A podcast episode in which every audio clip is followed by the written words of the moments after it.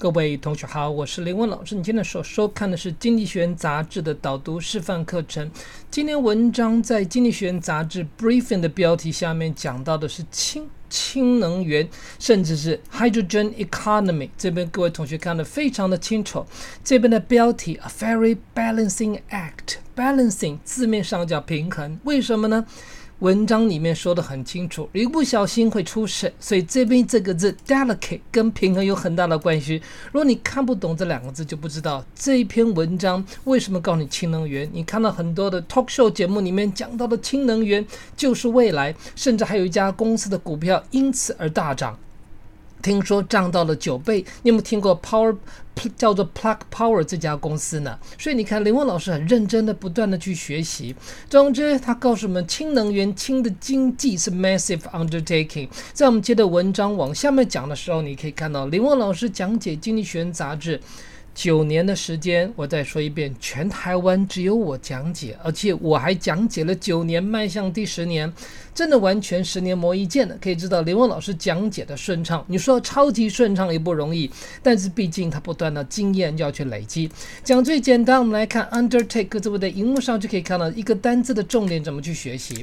在荧幕上可以看到 u n t 啊 t a k e 这个字就是从事的意思。不过有趣的地方，我还这边收了一个 undertake，居然叫殡葬业者。你说酷不酷？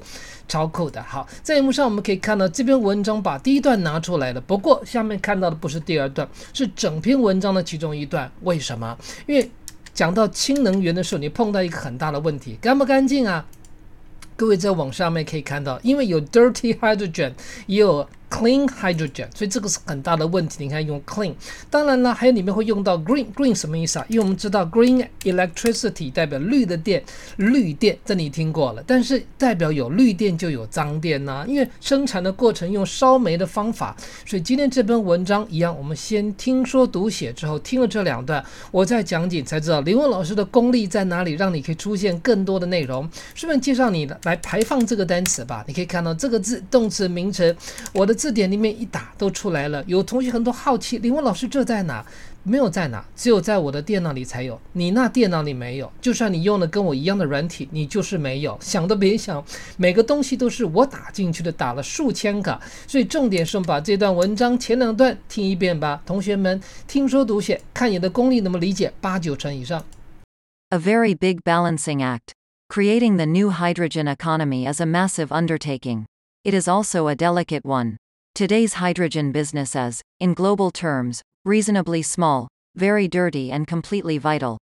Some 90 million tons of the stuff are produced each year, providing revenues of over $150 billion, approaching those of ExxonMobil, an oil and gas company. This is done almost entirely by burning fossil fuels with air and steam, a process which uses up 6% of the world's natural gas and 2% of its coal and emits more than 800 million tons of carbon dioxide, putting the industry's emissions on the same level as those of Germany. The problem with all this is that hydrogen is not like renewable electricity, the green transformation it seeks to build on. Green electricity helps the climate simply by replacing dirty electricity. For the most part, hydrogen helps the climate only when used for new purposes and in new kit. For companies to build or purchase that kit, they need to be sure there will be plentiful and affordable clean hydrogen. For companies to produce clean hydrogen in bulk, they need to know that there will be users to sell it to. That is the rationale for public money being pumped in to prime both supply and demand.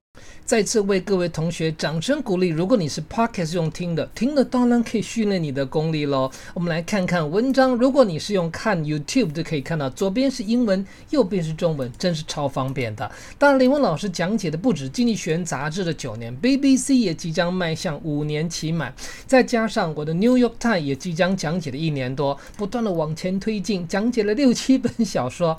人生就是讲解的乐趣。我们刚刚说过，为什么 balancing？因为这个。平衡不好就会出事，所以它是一种巧妙的平衡。这文章的标题讲得很清楚，但不管怎么讲，要创造一个轻的经济。怎么看都是一件不容易的事情。我们在下面可以看到这个故事，各位记得。左右对照会让你整篇文章看得非常的清楚。当然，我们有一个更方便的方法啊，我们换到另外一个位置来看看啊。当然，我们刚刚说过，林勇老师讲解 BBC，各位同学再看一下 BBC，真的我认真讲解的九百多篇呢啊，骗都不骗人。对不起，刚刚是广告时间。好，各位同学用左右对照的方法来看看它的中文解释。以全球的角度来看，我们现在看到氢的产业。就两个关键字，一个叫脏，可是又相当的重要。为什么呢？下面有讲，million ton 这是多少啊？九千万吨，你说酷不酷？九千万吨这个氢每年制造出来，基本上创造这个收益可以接近美孚汽油。这边讲是 oil and gas company，是代表它的利润大不大？非常大，可是还是一样过程很脏，不清不应该干净吗？看文章学习本来就在练这个功力。我说过学东西就是如此啊。Fossil fuel 就代表化石燃料，所以这个各位功力够吗？我们讲说 fuel 就是燃料，fossil 就是化石。我看我的字典上面收录有小小一个单词。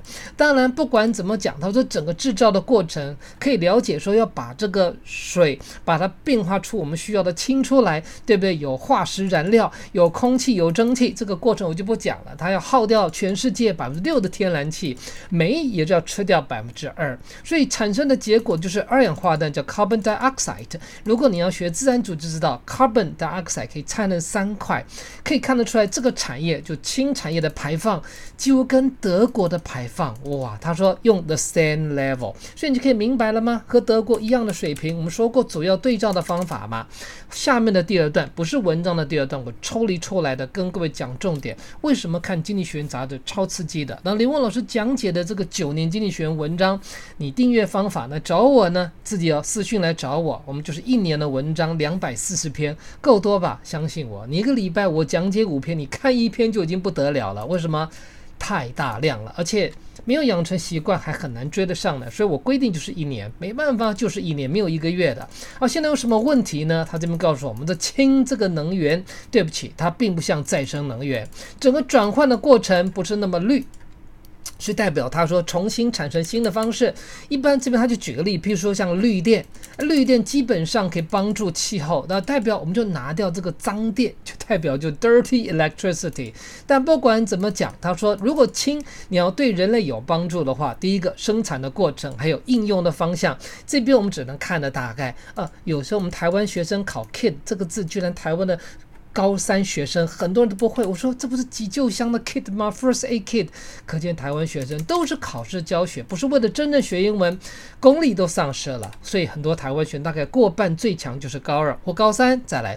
不管怎么讲，任何公司要买卖这个所谓的干净氢，基本上都必须要知道第一个。